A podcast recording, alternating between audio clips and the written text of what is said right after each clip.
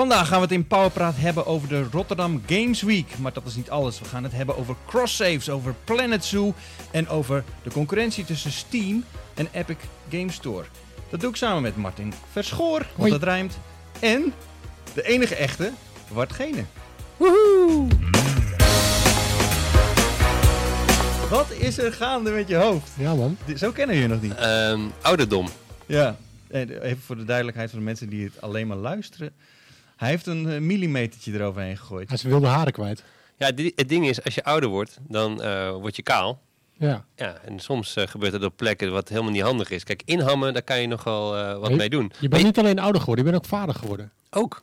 Dus, Ja. al- dus ineens is je hele leven is veranderd, hè? Ja, mijn, mijn leven is com- staat compleet op zijn kop. Nee, maar serieus. Dus, dat is gek, toch? Ineens vader zijn. Ehm, ja, maar dit is niet ineens. Hè. Je gaat zeg maar negen maanden bouwen ergens naartoe. Het is niet zo, hop. Je kan ze ook kopen tegenwoordig.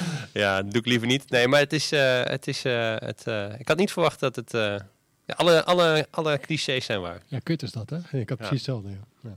Had ik dit maar, had ik dit maar eerder gedaan. Ja? Ja. Maar oké, nee, nog even en, en je kan eh, met hem gaan gamen. Ja, mijn, mo- mijn motto was altijd, ik kan niet eens een plant in leven houden, laat staan een kind. Maar dat bleek eigenlijk wel mee te vallen, want als er iets met hem is, hij begint zeg maar te huilen. En die plant, ja, die gaat gewoon... Dan gaat je Je vrouw... gaan nog steeds dood, Ja, ja, en ja, ja, je kind nog steeds in leven. Oké, Ja. dat is een goede achievement. Jongens, we gaan het vandaag hebben over de Rotterdam Games Week. Want eh Watje zit stiekem ook een beetje in de organisatie. Maar voordat het zover is, wil ik wel graag even me- eh, weten hoe het met je gaat. Behalve dan dat je vader bent geworden en een, een, een tondeuze hebt. want jij, jij bent een beetje de e-sports guru geworden van Nederland, hè? Ja, en eh, ja, de, de- iemand moest het doen. En toen dacht ik, nou, waarom ik niet? Eh, nee, ik, eh, ik heb de laatste jaren me toegelegd op e-sports. Dat deed ik natuurlijk ook al toen ik eh, voor Power Limited schreef. En ehm, dat is alleen maar gegroeid in Nederland. En ehm, ja, en nog steeds bezig daarmee. Content maken, bedrijven adviseren, eh, content produceren. Eh, heel veel content, content, content. Ja. En eh, ja. Merk je dat dat heel erg ehm, in zwang is, e-sports? Ja, het is heel veel in, in zwang, maar dat betekent niet per se dat er heel veel gebeurt. Dus je hebt in ieder geval heel veel mensen die erover praten en die er iets mee willen, maar dan weten ze nog niet wat en niet hoe. Of ze willen er wel mee geassocieerd worden, maar dan niet met schieten. Ehm, het, het, het, het is nog heel erg. Daar wat ik al vijf jaar geleden hoop, hoopte dat we er waren, is het nog heel Ja. veel ambassadeurswerk en mensen uitleggen wat het nou is en hoe het precies werkt. Ehm, en daarbij ook zelf een beetje achterkomen ehm, ja, hoe, hoe dat hele proces eh, gaat en waar mensen eigenlijk staan. Bijvoorbeeld, wat is nou het verschil tussen games en e-sports? Dacht ik vijf jaar geleden niet over na. Ehm, maar er is wel degelijk een verschil tussen of je FIFA speelt met je vrienden of competitief. Ja. En dat weten heel veel mensen niet. Dus dan heb je heel vaak een gesprek met mensen over e-sports en dan hebben zij het over gamen. En dan heb ik het over e-sports en dan kom je daar een uur, kom je erachter, oh wacht, we hebben elkaar helemaal niet begrepen. Dus ehm, ja, het is vooral... eh, Weet je wat ik kut vind aan e-sports? het is, de, de term moeten, ze, moeten we Ja, eigenlijk sowieso precies vanaf. dat, de naam. Ja. Echt, wat slaat het op? Wat, eh, ja, maar dit is eigenlijk met de sportjournalistiek. Ja, je hebt het over voetbal of Formule 1 over dat soort dingen. Ja, maar Echt, we, we zijn zo creatief in deze sector en dan komen we met e-sports aanzetten. Ja, maar aan de andere kant, eh, je kan nu ook niet in één keer een nieuwe term gaan verzinnen en verwachten dat iedereen dat maar gaat bezigen. Kunnen we toch gewoon met deze doen? nee, ik, ik zou het gewoon lekker gooien op, eh, op de games zelf. Dus gewoon, eh, ja. Ja. je speelt gewoon FIFA. Ja, dan de een speelt het competitief. Ja, maar dan krijg je nog veel meer van dat soort eh, Babylon Lost in Translations momenten. Want dan heeft de ene het over FIFA op de bank en de andere heeft het over FIFA competitief. Ja, maar dat kan toch ook prima? Ja, je kan toch ook gewoon voetbal spelen? Kijk, het ding is, als je bijvoorbeeld Counter-Strike gaat vergelijken met eh, FIFA. FIFA is hoofdzakelijk gaming. En Counter-Strike is hoofdzakelijk gelieerd aan e-sports. Eh, dus dat dan ook nog eens gaan vergelijken. Eh, maar dat is bijna niet te doen. Maar eh, FIFA gaming en FIFA competitief vergelijken is best wel makkelijk. Ja. Want dan kan je wel ergens een lijn trekken. Ehm, alleen ja, al die games met elkaar vergelijken van opzet en, en, en dat soort zaken. En dat maakt het ook ontzettend lastig om het aan mensen uit te leggen. Want als je één game hebt uitgelegd, Ja, ja, maar daar werkt het heel anders. Ja, dat is, het is gewoon niet te doen. oké. We gaan het zo even verder over hebben. Ook eh, hoe we in Nederland eh, bezig zijn eh, wat e-sports betreft. Eh, Rotterdam Games Week zit eraan te komen met onder andere DreamHack. Toch echt wel een, een primeurtje voor Nederland. Maar daarnaast is er ook nog van andere, andere dingen te, te doen. Zoals de Planet Zoo beta. Jazeker. Die is nu uit. Als er één iemand is in Nederland die er zin in heeft, dan zit hij hier naast me. Het is niet Wart. Nee, ik ben het. Ja. Ja. echt onwijs veel zin in. Ja. Weet je wat, ik, ik, op de Xbox One was toen op een gegeven moment ehm, die Zoo game. Hoe heette die ook alweer? Zoo Tycoon. En dat was zo'n teleurstelling. Het was een launch game op de Xbox One ook, toch? Ja, het was. eh, Nou, ik weet niet of het een launch game was, maar het was helemaal bedoeld voor kinderen.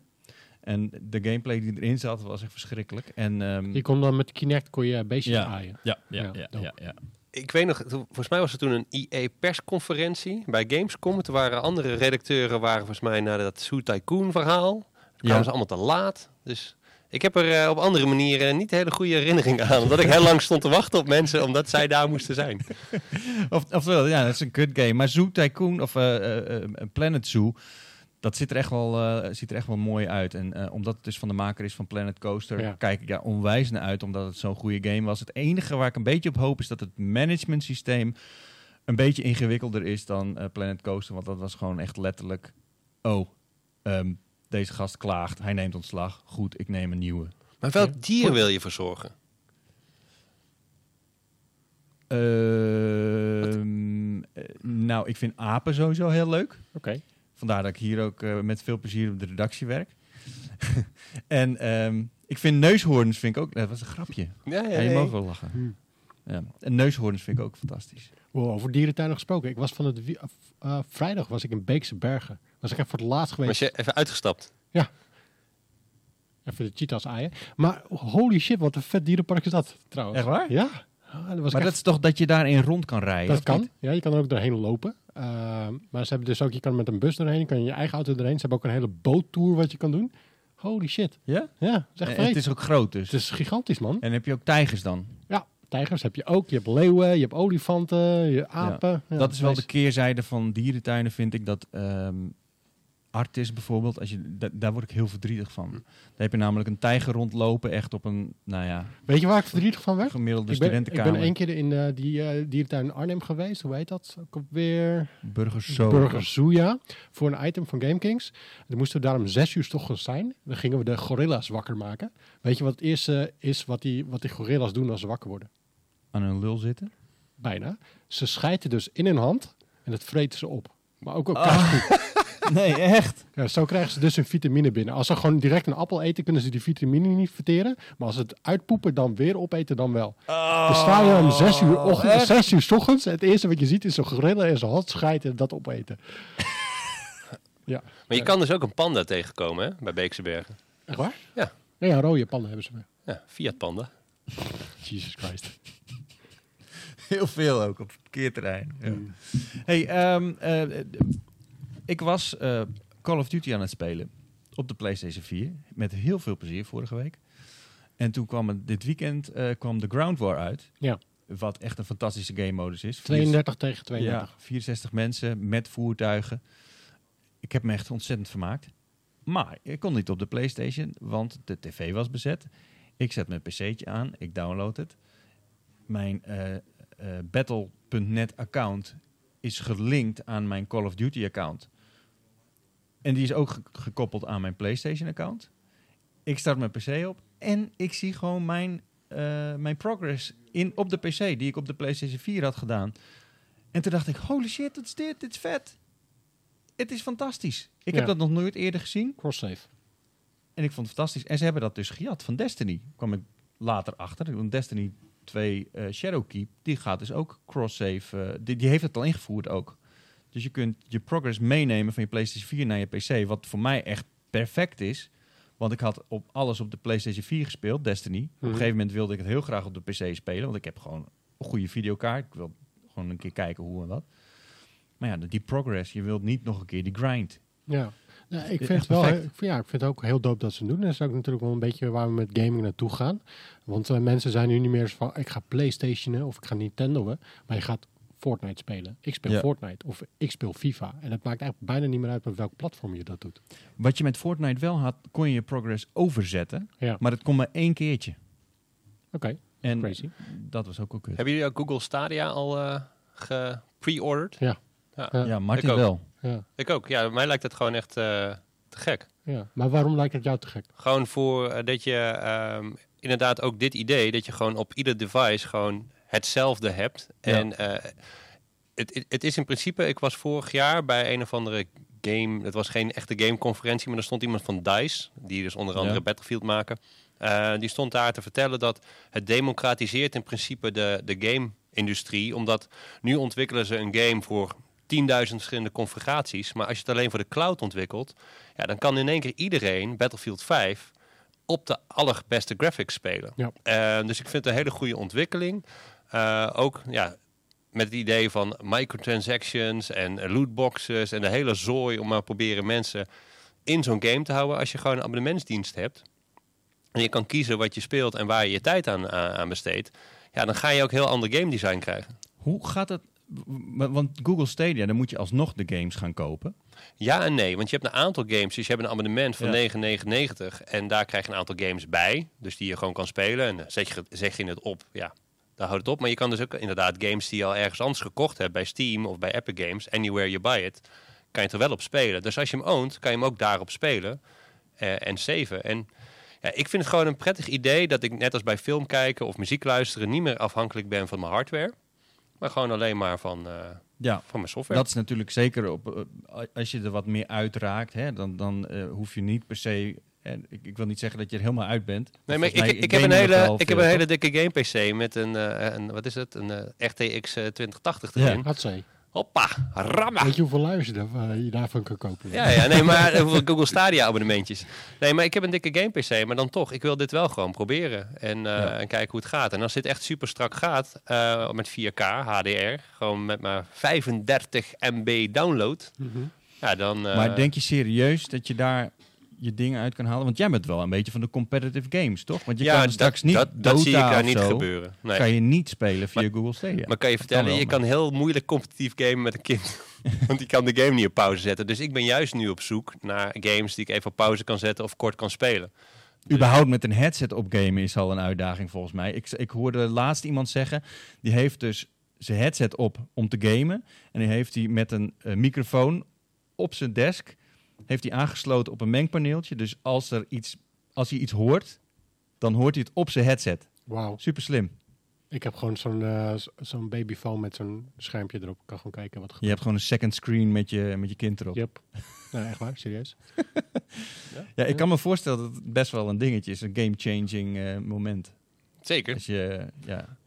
Ehm, laten we het even hebben over eh, ehm, ehm, de Franse rechtbank. Die heeft namelijk geoordeeld dat games die je hebt op je Steam-account, dat je die eigenlijk mag verkopen. Oké. Omdat het anders in strijd is met de Europese grondwet. Wat denken jullie erover? Ik vind het interessant. Ehm, ik- ben er even tussenuit geweest. Ik ben een paar weken op vakantie geweest. Dus eh, ik heb me hier niet helemaal op ingelezen. Dus ook voor het eerst dat ik het nu hoor. Ja. En nou, het heeft wel wat implicaties natuurlijk. Ja. Want op het moment dat dat eh, door alle rechtbanken in Europa wordt overgenomen. Valve heeft trouwens gezegd. We zijn het ermee oneens, gaan in beroep. Dat kan nog jaren duren. Maar Ja. stel voor dat het uiteindelijk doorgaat. Dat zou dan betekenen dat iedere gameaanbieder waarbij je een game hebt gekocht op dat platform, dat je hem zou kunnen verkopen. Dat heeft implicaties op de waarde van een game. Aan de andere kant is het zo dat als je gewoon een eh, fysieke game koopt, dan kan je die ook verkopen. Ja. Dus ik Ja, hangt- vraag me af wat het Hangt er, verschil hangt er natuurlijk is. vanaf. Want soms heb je dus ook dat je een fysieke game koopt, maar dat je dan vervolgens een account moet aanmaken. Dus he- ja, eigenlijk heb je dan helemaal niks meer aan het fysieke spel, ja, ja, dat spel je, zelf. Ja. Ja, dus eh, of dat je het dan op één hardware, eh, of één stuk hardware hebt geïnstalleerd en dat niet meer op een ander stuk hardware kan installeren. Ja, Ik- dat je er een code bij krijgt en dan alsnog, ja. Ik vind het sowieso zo suf dat je geen digitale goederen kan verhandelen. Dus eh, het zou top zijn als het wel kan. Ehm, alleen, ja, de- het bezitten van, van, van een game, dat zijn we natuurlijk heel erg gewend. Eh, maar vroeger had je, de- speelde je in de arcade, de, gooi je er een, eh, een kwartje in, dan kon je spelen. En dan had je geen bezit over de game. Dus mijn vraag is eigenlijk, waarom zou je een game willen bezitten?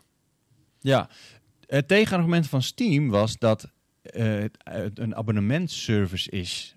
Ja. eh, Steam. Dus je, je, je koopt eigenlijk een soort van abonnement voor zolang je het wil gebruiken van een game. En, en, en dat is het.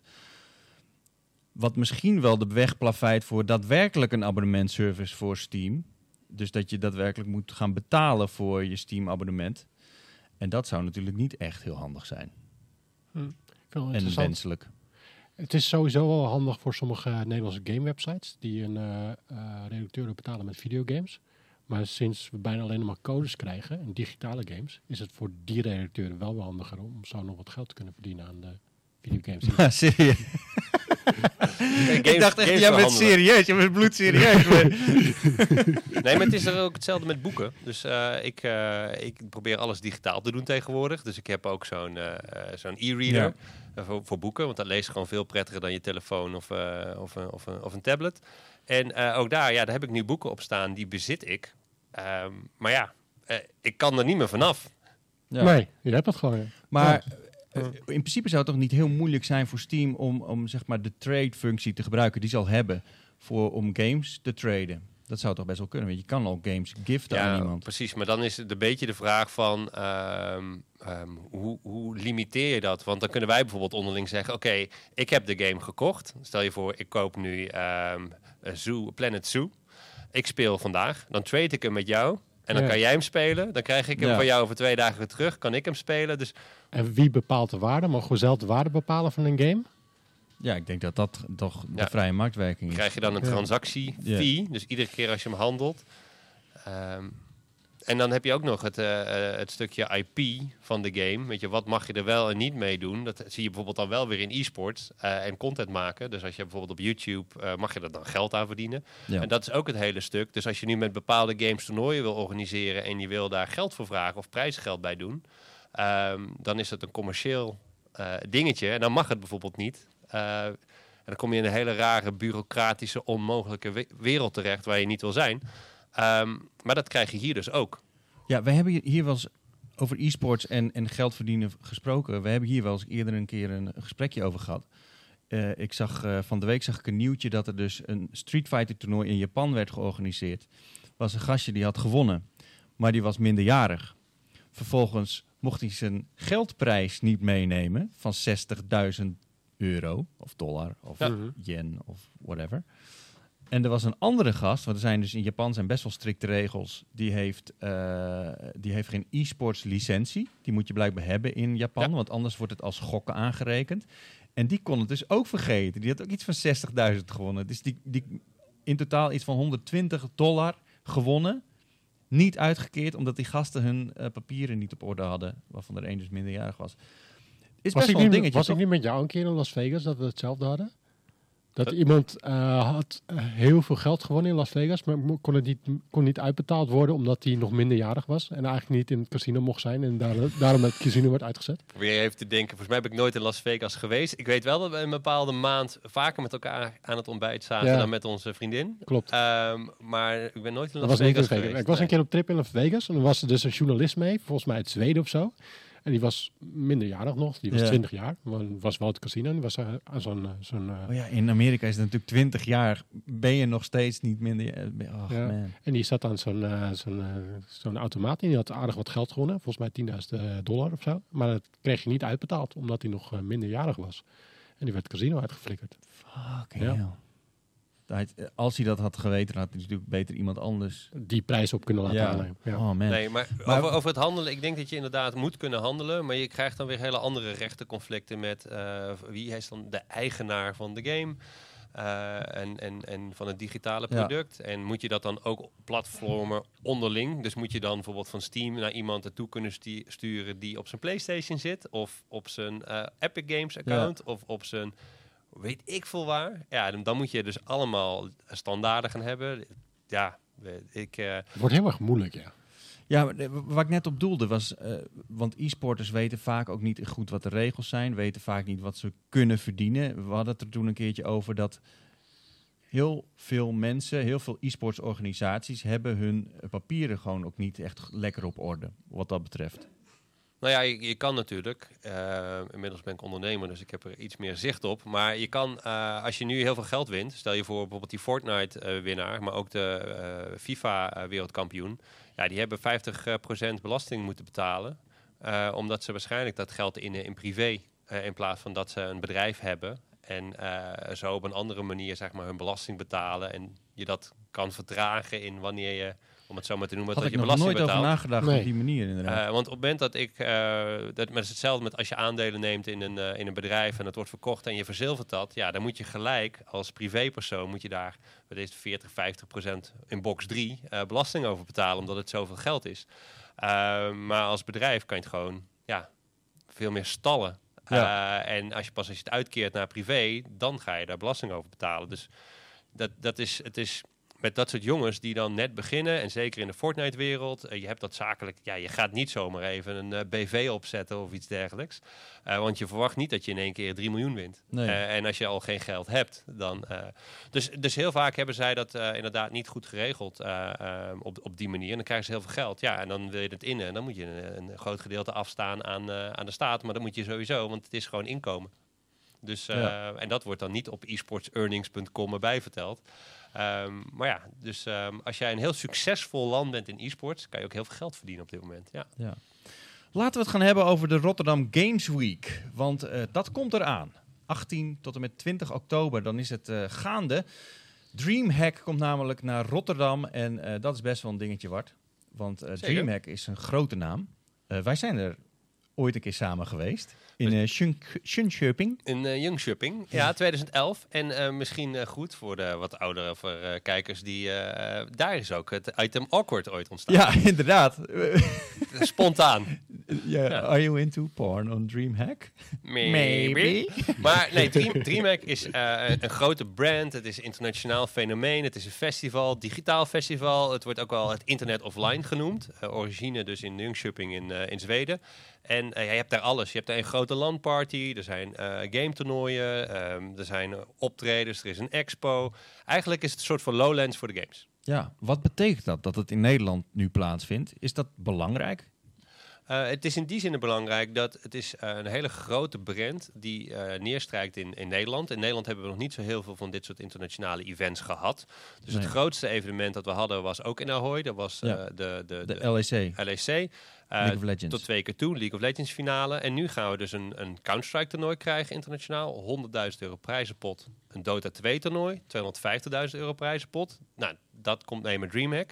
Ehm, en ehm, ja, met, met die brand ga je ook een hele hoop andere dingen meenemen. Dus het, het, het, het is zo dat je ehm, die internationale allure meeneemt. Dus je krijgt dat soort toernooien ook in Nederland dankzij dit Ja. evenement. Eh, maar aan de andere kant, ja, het is de eerste keer in Nederland. Dus we moeten het ook echt gaan opbouwen. Dus het is eigenlijk een soort van eh gamebeurs zoals je dat gewend bent. Eh, alleen dan met andere facetten nog erbij. Ja, maar Rotterdam Games Week is niet alleen DreamHack. Nee, maar ik, ik heb dus... eh, Maar dat is wel de, hoofd, Ja. de hoofdact. Ja, oké. Het, het, is ook, het is ook iets om te groeien, toch? Dat heb ik tenminste begrepen. Het, Ja. het is bedoeld als een week uiteindelijk dat het ook daadwerkelijk uitgroeit met initiatieven do- door de hele stad. En dat Dreamhack een, een belangrijk onderdeel is. Hè? Een beetje de speel van, het, van de hele Rotterdam Game, Games Week. Maar dat, dat er daarnaast nog allemaal andere initiatieven zijn. Die moeten nog een beetje ontwikkeld worden door de jaren heen. En daarmee is Dreamhack toch wel een grote lokker, denk ik. Ik denk dat dit ook wel een belangrijk jaar is, toch? Het eerste jaar, kijken hoe dat gaat. Ja, maar zoals ik in het begin al zei, er wordt heel veel gepraat over e-sports. En eh, heel veel partijen doen niks. En wat ik dan interessant vind aan een Ahoy en een Rotterdam... ze halen twee keer de LEC naar Nederland. Ze halen nu Dreamhack naar Nederland. Je, de gemeente Ja. staat er ook echt achter. Dus het wordt echt helemaal eh, stadsbreed wordt het opgepakt. En dat maakt het natuurlijk heel in- interessant. En daarmee is op dit moment Rotterdam wel de e-sports hoofdstad van Nederland. Ehm, en zetten ze dat gewoon goed neer. Want het is niet zo van, eh, oké, we gaan DreamHack organiseren en dat is een, een warm bad waar je instapt. Nee, het is wel echt gewoon... eh, Nee, het is wel werken inderdaad. ja. Er, zijn inderdaad een hele hoop ongeplaveide paden die ze betreden nu.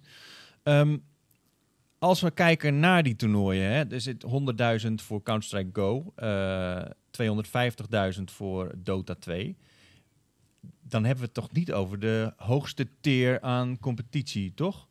Want ik Eh. heb even de lijst bekeken. Ik volg Counter-Strike Go competitie een beetje. Maar dat- daar, daar spelen niet de beste teams mee, toch? Nee, maar daar, heb je gelijk in. Eh, maar bij Counter-Strike is het wel zo dat dat een van de e-sports is waar je wel een hele goede tier 2 hebt. Dus je hebt Ja. echt inderdaad de topteams en die gaan naar de ontzettend grote toernooien. Deze valt daar eh, denk ik net iets onder.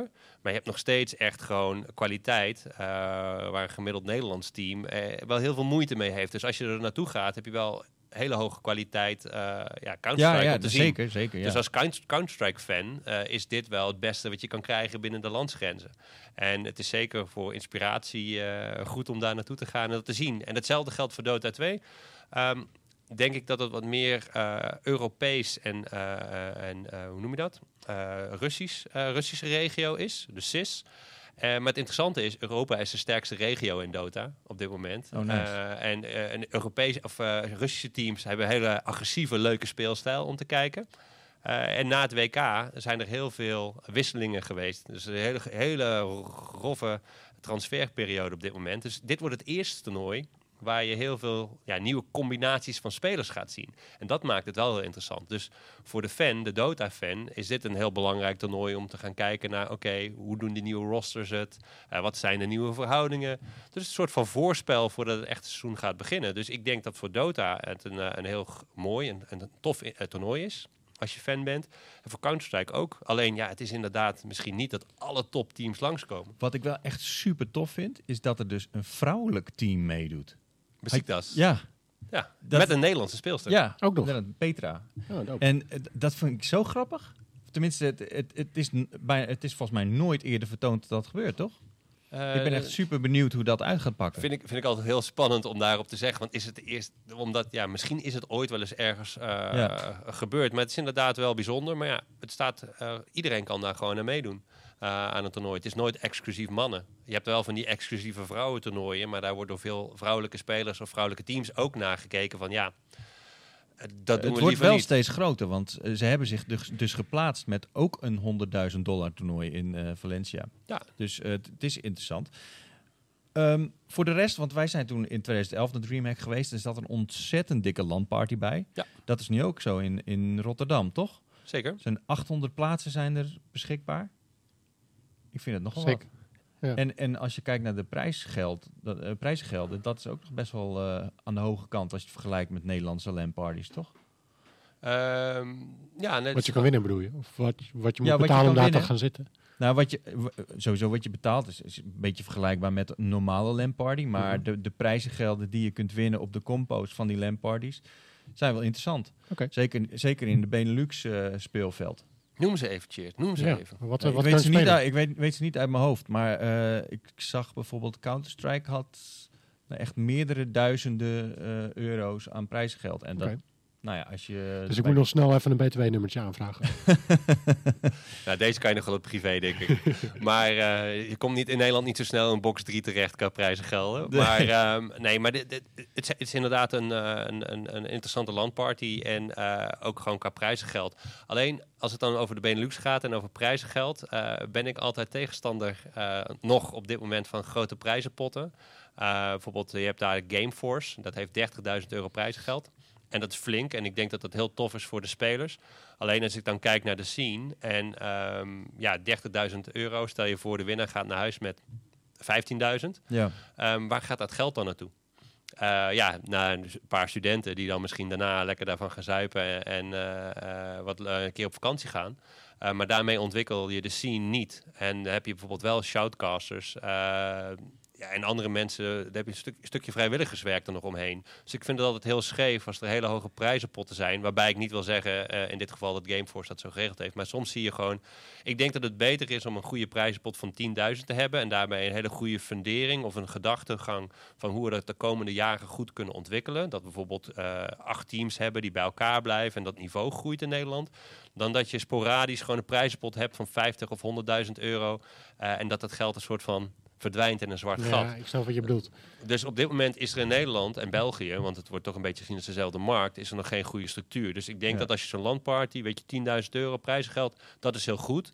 Ja, waarom is het geen 100.000? Ik denk dat dat ook niet gezond zou zijn voor die markt, want dan kan je beter die 90.000 euro stoppen in bijvoorbeeld dat je goede commentatoren een keer gaat krijgen, of goede toernooiorganisatie, of dat je Maar goede er wordt toch wel geïnvesteerd in commentatoren de laatste jaren? Nou, het is, een, het is een job waar heel veel mensen het vrijwillig doen. Uh, Ja. En sommige partijen beginnen inmiddels wel uh, commentatoren te betalen. Maar als je het hebt over internationale markt, is dat heel anders dan de Nederlandse markt. Ja, maar wat ik bijvoorbeeld weet, die mensen die achter Gameforce zitten, die hebben juist mensen die uh, shoutcasten, commentaar geven, die hebben ze juist een contract aangeboden ja, van. Nee, klopt. Dus dat doen ze heel netjes. Het is natuurlijk ook een tactische zet hè, om ze een beetje uit de markt te prijzen. Die kan je niet zomaar even die gasten inschakelen. Maar het is, het is natuurlijk wel een teken dat het serieuzer wordt in, in Nederland, in België vooral. Ja, Hoe- Maar dat, dat, je, wat je nu zegt, ja, dan inderdaad betaal je iemand. Maar als hij dan ergens anders niet mag shoutcasten, ja, dan kan hij daar iets verdienen, maar niet alles. En is dat dan een fulltime job? Dus dan vind ik dat ook niet heel duurzaam voor de markt. Dus dan is het wel goed dat ze nee, ze nee, betalen. ik, ik, ik wil niet zeggen dat, dat ze dan een concurrentiebeding krijgen of zo, maar dat, ja, ja. ja, waarom zou die voor dat, dat gaan doen, terwijl die bij de andere dit krijgt? Ja, nee, daarom. Dus ik vind, ja. eh, wat, ik, wat ik zeg, wordt in de, in de e-sportsmarkt wordt er steeds beter betaald. Ook voor dit soort eh, jobs. Want hoe, hoe is de scene in Nederland? Als je gewoon kijkt naar eh, de teams, is het, kan het nog veel georganiseerder, hoorde ik je net zeggen. Maar hoe zit het met het publiek? Wat verwacht je van DreamHack? Nou, ik, ik verwacht dat Counter-Strike en Dota in ieder geval gewoon eh, veel, eh, veel publiek gaan trekken. Ik denk dat veel mensen verbaasd waren in 2016 toen Ahoy gewoon echt... eh, ja, het zat Ja. echt gewoon goed vol. Dit jaar zat het ook echt heel goed vol. Eh, er zijn nog wel wat lege plekken, maar ja, dat komt ook omdat ze niet alles vullen met, omdat je dan geen goed zicht hebt of dat ze bepaalde Ja. dingen vrij willen houden voor producties en dat soort zaken. Dus soms is het ook niet letterlijk helemaal gevuld vanwege eh, productionele redenen. Uh, maar het zat gewoon vol. En ik, denk ook dat er in Nederland heel veel Counter-Strike en Dota-fans zijn. uh, die je nu niet ziet. Die dat wel gewoon bekijken via Twitch vanuit thuis. Ja, en dit is de eerste reden die je eigenlijk hebt om daar naartoe te gaan. Dus ik verwacht dat daar veel fans op afkomen. Uh, komen er veel fans af op uh, Nederlandse competities en streams. Um, ja, weet je, je kan het hartstikke goed volgen via, via je thuissituatie. En dan Ja. mensen, er kijken ongeveer zeg, tussen de 300 en 1000 mensen naar Nederlandse competities tegelijkertijd. Ja, dan verwacht ik niet dat je daar heel veel kaarten op gaat verkopen uh, op dat moment. Omdat je, ja, als je een heel, als je voor, ik wil niet zeggen de, de eredivisie, maar zeg de, de, de, wat komt er onder de eredivisie? Eerste De eerste divisie, divisie ja. en daaronder heb je de hoofdklasse. Ja, daar verkoop je ook niet zoveel kaarten op. Weet je, dat is een bepaalde harde kern die echt fan is en die wel komt. Maar dat is ook nog niet helemaal ontwikkeld bij, uh, binnen e-sports. Dus Ja. uh, dat is, als je nu een e-sports toernooi gaat organiseren en je verwacht even 4000 kaarten te verkopen voor dat toernooi met alleen Benelux teams. En uh, Ja. ja. dat gaat gewoon niet gebeuren. Want dat is wat ESL Benelux eigenlijk al een tijdje probeert. Omdat, eh, want het, het is inderdaad wat jij zegt. Ik ben een volger van Counter-Strike eSports. Ja. Ik kijk geen ESL, maar ik kijk wel ESL One. Dus echt het wereldniveau. Omdat het ten eerste ziet dat er veel beter uit. En het wordt veel beter gepresenteerd. Het niveau is natuurlijk hoger. Je leert de spelers ook steeds meer kennen. En in Nederland is dat, eh, kan het het ene jaar weer compleet anders zijn dan het andere jaar, inderdaad. Het is weer inderdaad wel een stapje die we moeten maken. Denk je dat we daar in de buurt zijn? Nee. Nee. En dat heeft een heel aantal redenen. Um, ik denk dat um, uh, als je kijkt naar bijvoorbeeld uh, toernooiorganisatoren, dan kunnen zij nog heel veel doen aan bijvoorbeeld mediaproductie rondom het evenement, om het andere partijen makkelijker te maken om daar coverage van te doen. Dus je hebt nu bijvoorbeeld geen goed beeldmateriaal om mee te werken. Van heel veel spelers zijn er geen foto's. Van heel veel spelers zijn er geen achtergronden. Dus stel je voor, je zou als Power Limited redacteur nu verslag willen doen van ESL Benelux. Uh, je hebt geen idee op wie je moet letten waarom. Dus je kent geen persoonlijkheden, je hebt geen beeldmateriaal. Dus je hebt eigenlijk geen goede assets om mee te werken. Uh, en dat maakt het ontzettend lastig. Uh, en dat is bijvoorbeeld iets wat ik zelf, zeg maar, met mijn eigen initiatief probeer te veranderen. Is dat bijvoorbeeld als een NOS verslag wil doen van de WK Fortnite, ja, waar gaan ze die informatie vinden? Ja. Uh, en dus er is een hele grote uh, leegte aan informatie om ergens verslag van te kunnen doen. Dus als jij nu niet helemaal diep in de scene zit en je kent al die, al die mensen persoonlijk, dan kan je er gewoon geen goed verslag van doen. En dat is echt iets wat moet veranderen. En daar kunnen uh, organisatoren aan bijdragen door betere informatie te gaan leveren. Er worden bijvoorbeeld ook geen persberichten echt verstuurd nee. over dingen. Nou, de, bijvoorbeeld heel veel game-websites, hè, er worden heel veel persberichten, wordt heel veel gebruikt om game nieuws te maken. Maar ja, als je geen goede persberichten hebt in de e-sportswereld, is het heel lastig om daar verslag van te doen. Dus dat kost heel veel moeite. Uh, daarnaast heb je bijvoorbeeld uh, teams en organisaties. Heel veel mensen beginnen een team en beginnen dan bij nul, terwijl anderen hebben al heel veel valkuilen gehad en zouden van elkaar kunnen leren. Dus het informatie delen uh, moet ook nog echt op gang komen. Van hoe doe je bijvoorbeeld een contract met een speler? Moet die in loondienst? Of uh, zet je dat als ZZP op? En waar moet je dat dan op letten? Hoe kan je iemand ervoor zorgen dat hij bij je team blijft en dat hij niet zomaar overstapt? Dus er zijn nog heel veel van dat soort basisdingen uh, die echt nog moeten ontwikkelen en uh, die beter moeten voordat je daar echt een goede, gestructureerde uh, industrie op kan bouwen. Ja, nou, eens. Want voorbeeld te noemen, eh, Fortnite World Cup.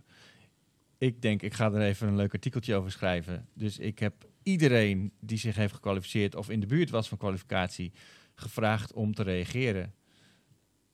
Wordt amper op gereageerd. Uiteindelijk had ik een, eh, een, een, een teammanager van een team waar eh, die eh, Mitro voor speelt. Ja.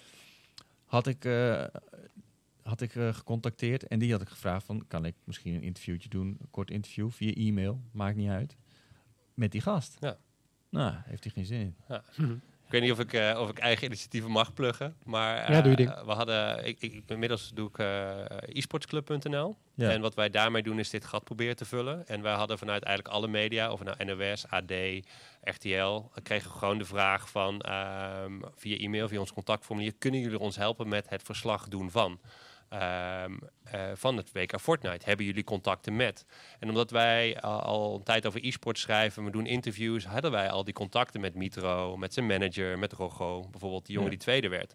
Dus tijdens de WK, eh, of tijdens de WK Fortnite werden we een soort van, ik zeg niet dat we letterlijk de PR-management deden van Rogo, maar wij hadden contact met hem en we waren een soort van filter voor hem tijdens het toernooi van oké, deze partij gaan we wel koppelen, die niet. Even bij hem checken, sta je er voor open, sta je er niet voor Ja. open. Dus we hebben een soort van, omdat we die relatie al hadden, eh, konden we dat mooi filteren.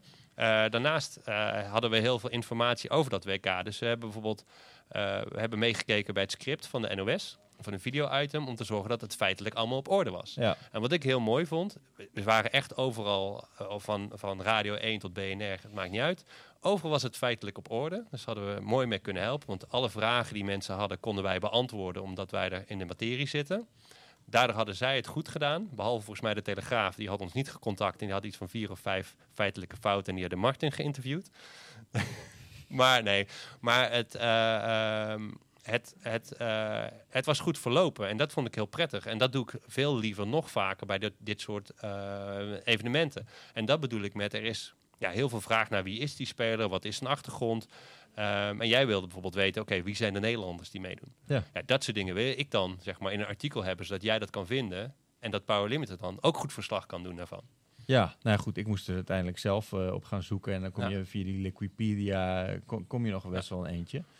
Maar het is wel even zoekwerk inderdaad. Ja, en dat proberen we dan te versimpelen. Ja, dus dat probeer ik nu te versimpelen, omdat ik inderdaad heel vaak gebeld word van Wart, kun je me helpen, want ik heb dit probleem. Dat ik, ja, ik weet wel waar je het kan vinden en ik kan het in elkaar plakken, maar ik kan ook gewoon een redactie bouwen die dit voor anderen doet.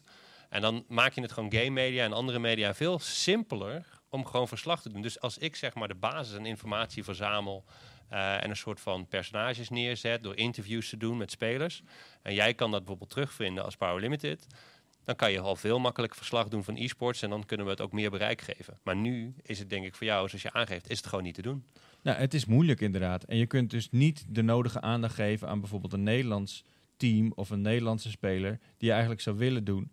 Omdat je gewoon, ja, je kan niet voor, bij elk e-sports event nog eens een keer eh, al die spelers proberen te contacteren. Moet je ook maar net het geluk hebben dat ze daarop eh, op ingaan, weet je. Dus eh, ja, er zijn nog wel wat stappen te gaan. Dus denk je dat, het in, dat we in Nederland uiteindelijk echt een grootmacht gaan worden op het gebied van bijvoorbeeld Counter-Strike of Dota of Nou, de potentie is er altijd. Als je bijvoorbeeld kijkt naar Denemarken, heeft gewoon veel minder inwoners, maar hebben drie topteams in Counter-Strike. ja. Eh, ik denk dat we, als je Hoe kan dat dan? Van er eentje trouwens ook meedoet eh, in Rotterdam volgens mij. Eh, ja, zou ik, je, zou ik je niet per direct durven, Heroic, durven zeggen. En ehm, waarom? Ja, het, het is gewoon meer dat daar dan die cultuur is. Of dat er net bijvoorbeeld een partij is die daar dan op staat. Bijvoorbeeld Mhm. in Nederland heb je dan Liquid. Die gaan dan hier een hoofdkantoor eh, neerzetten in Utrecht. Het is Ehm, ook, dat is ook opgericht toch door een Nederlander, Liquid. Ja, mede, hij is mede oprichter eh, daarvan. Dus je, soms heb je ook net geluk. Bijvoorbeeld dan een Dreamhack eh, is, is ontstaan in Zweden, niet in Nederland. Eh, maar in Nederland hebben we bijvoorbeeld heel veel muziekfestivals en heel veel goede DJ's. Omdat we ja, blijkbaar hier die cultuur helemaal hebben. Dus als je ook iets probeert te doen in de muziek, kom je altijd in Amsterdam terecht. Ehm, dus dat hebben wij bijvoorbeeld als land. Maar ja, in Scandinavië is dat bijvoorbeeld veel meer met gamen. Maar is Mhm. dat weer, ja, Zweden heeft ook, ook een goede muziek. Maar ehm, daar gaat bijvoorbeeld. Uh, maar het is ook een beetje de cultuur en alles wat er ontstaat. En waarom is het in, in Korea, Zuid-Korea, zo groot geworden? Omdat het helemaal gereguleerd is geweest. Dus de overheid heeft geholpen om ja, dat te reguleren, daar regels en wetten voor op te stellen. Eh, en dat zou de overheid nu ook kunnen doen. Weet je? Om, om, je zou bijvoorbeeld belastingvoordeel kunnen geven aan bepaalde partijen om ze een steuntje in de rug te geven. Of, er is heel veel te doen uh, van een, vanuit een overheid of andere instanties. En, ehm, en dat is wat, wat uiteindelijk nu in Rotterdam gebeurt. Dat de gemeente, de, Ja. de, de, de, de sport, eh, hoe heet het ook alweer? Nou, nou, maakt niet uit. Maar de gemeente die steekt hun nek uit. ja, Die willen uiteindelijk. Ja. subsidie geven aan zo'n evenement als de Rotterdam Games Week. Die willen dat gewoon neerzetten op een, op een langdurige termijn ook. Dat het vaker door blijft gaan ook.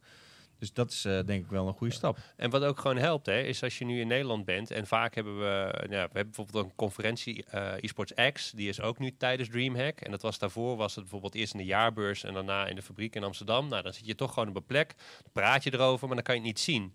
Nu heb je die conferentie echt op eh, de beurs zelf, op het evenement zelf. Dus dan heb je bijvoorbeeld het gehad over e-sports en dan kan je echt bij zo'n toernooi gaan kijken. En wat je vaak ziet, is dat mensen er wel veel over praten, maar als ze dan eenmaal zijn, dan begrijpen ze veel meer eh, wat het is. Ehm, en, en, en dat helpt natuurlijk ook. Dus op het moment dat we die events nu in Nederland hebben, net als de LEC, eh, dan kunnen daar partijen ook naartoe. Die kunnen gaan kijken, die kunnen zien wat het is. eh, die zien ook het publiek. En dan begrijp je het ook veel sneller en kan je het ook veel makkelijker uitleggen aan, eh, aan het publiek. En ik denk dat dit soort evenementen daardoor heel goed helpen om meer mensen ervan te overtuigen om iets echt iets met e-sports te gaan doen. In plaats van erover praten om iets te gaan doen, maar nog steeds niet weten wat. Uh, maar het is ook, zoals ik al zei, het is lastig. Want waar investeer je in? Want als je nu kijkt naar internationaal gezien, die cijfers zijn gigantisch. Stadions vol met mensen, er worden miljoenen verdiend. Um, en dan kijk je naar Nederland en dat is een heel ander ecosysteem. Het is heel ja, het is, gewoon anders dan internationaal. En daar moet veel meer nog geïnvesteerd worden en gebouwd worden. En dan heb je geen kant-en-klare oplossingen om je geld in te steken. Dus dat maakt het ook veel complexer uh, voor het bedrijfsleven om aan te haken. Daar waar internationaal gezien het vaak al, al helemaal ja, uitgespecificeerd is. Dus als nu een sponsor wil aanhaken bij de LEC, ja, is helemaal gestroomlijnd. Um, dus ja, nee, ik denk dat zo'n evenement ontzettend kan helpen. Maar ook om, om mensen enthousiast te maken om te spelen. Uh, als je bijvoorbeeld kijkt, en, en, dat is ook weer een, een, een, dingetje binnen Nederland af en toe. Dan heb je bijvoorbeeld een, uh, een League of Legends toernooi. Dan hebben 16 spelers zich daarvoor ingeschreven. Nou, daarop is prijzengeld beloofd. Um, maar trekken zich dan twee teams terug, omdat ze kijken van... oh, nou, daar doen andere teams mee, wij kunnen niet winnen, dan doen we niet mee. Volgens mij ook ontzettend Nederlands. uh, en dan gaat het prijzengeld wordt de nek omgedraaid, omdat het dan geen officieel of erkend toernooi meer is, waardoor ze dat niet meer kunnen uitkeren, weet je wel? Ja. Dus verlies je ook een funding. Dus de, de, de, de hele basis van e-sports is sowieso mensen die competitief willen gamen. En dat moet gewoon goed gefaciliteerd worden en dan kunnen we daarop doorbouwen. En ik denk dat het heel goed is om internationale toernooien naar het land te halen, om mensen te enthousiasmeren en om te zien dat er heel veel kijkers en fans zijn. Want ik, net als jij, je bent fan van Counter-Strike. Je gaat niet zo snel naar een ESL Benelux finale of naar Gameforce toe om te kijken, maar hier wil je wel naartoe. Um, en, en ja, Rotterdam is nu de eerste stad die denk ik nou, dan de drie grootste e-sports events van Nederland heeft ik wil iedere andere stad uitdagen uh, om die concurrentie aan te gaan. Dan krijgen we hopelijk meer events in, uh, in Nederland. En dan ja. kan de sector ook gewoon uh, daarop gaan groeien. Ja, een van de eerste stappen dus. Dat is de Rotterdam Games Week in Rotterdam dus. 18 tot en met 20 oktober is dat. En wij, Martin, ja. zijn er ook. Sowieso. Dus uh, mocht je daarin geïnteresseerd zijn, uh, check het even uit online. Het link staat in de descriptie. Descriptie, dat is niet echt uh, Nederlands. Ja, ik begrijp wat je bedoelt. Ja, oké. Okay. Bart, hartstikke bedankt voor je komst en voor je specialisme, wat ja, het inmiddels is geworden. Ik dacht wel leuk om je te horen babbelen over e-sport. Ja, Super interessant. Ja, inderdaad. En Martin, jij ook. Ja, ook ik zat hier, nee, ik zat hier lekker Welkom terug van vakantie. Dank je. Ja. En jullie bedankt voor het kijken en voor het luisteren. Mocht je dat nog niet hebben gedaan, like en subscribe deze video dan even. En als je dit beluistert, abonneer je dan even op het podcastkanaal waarop je dit luistert.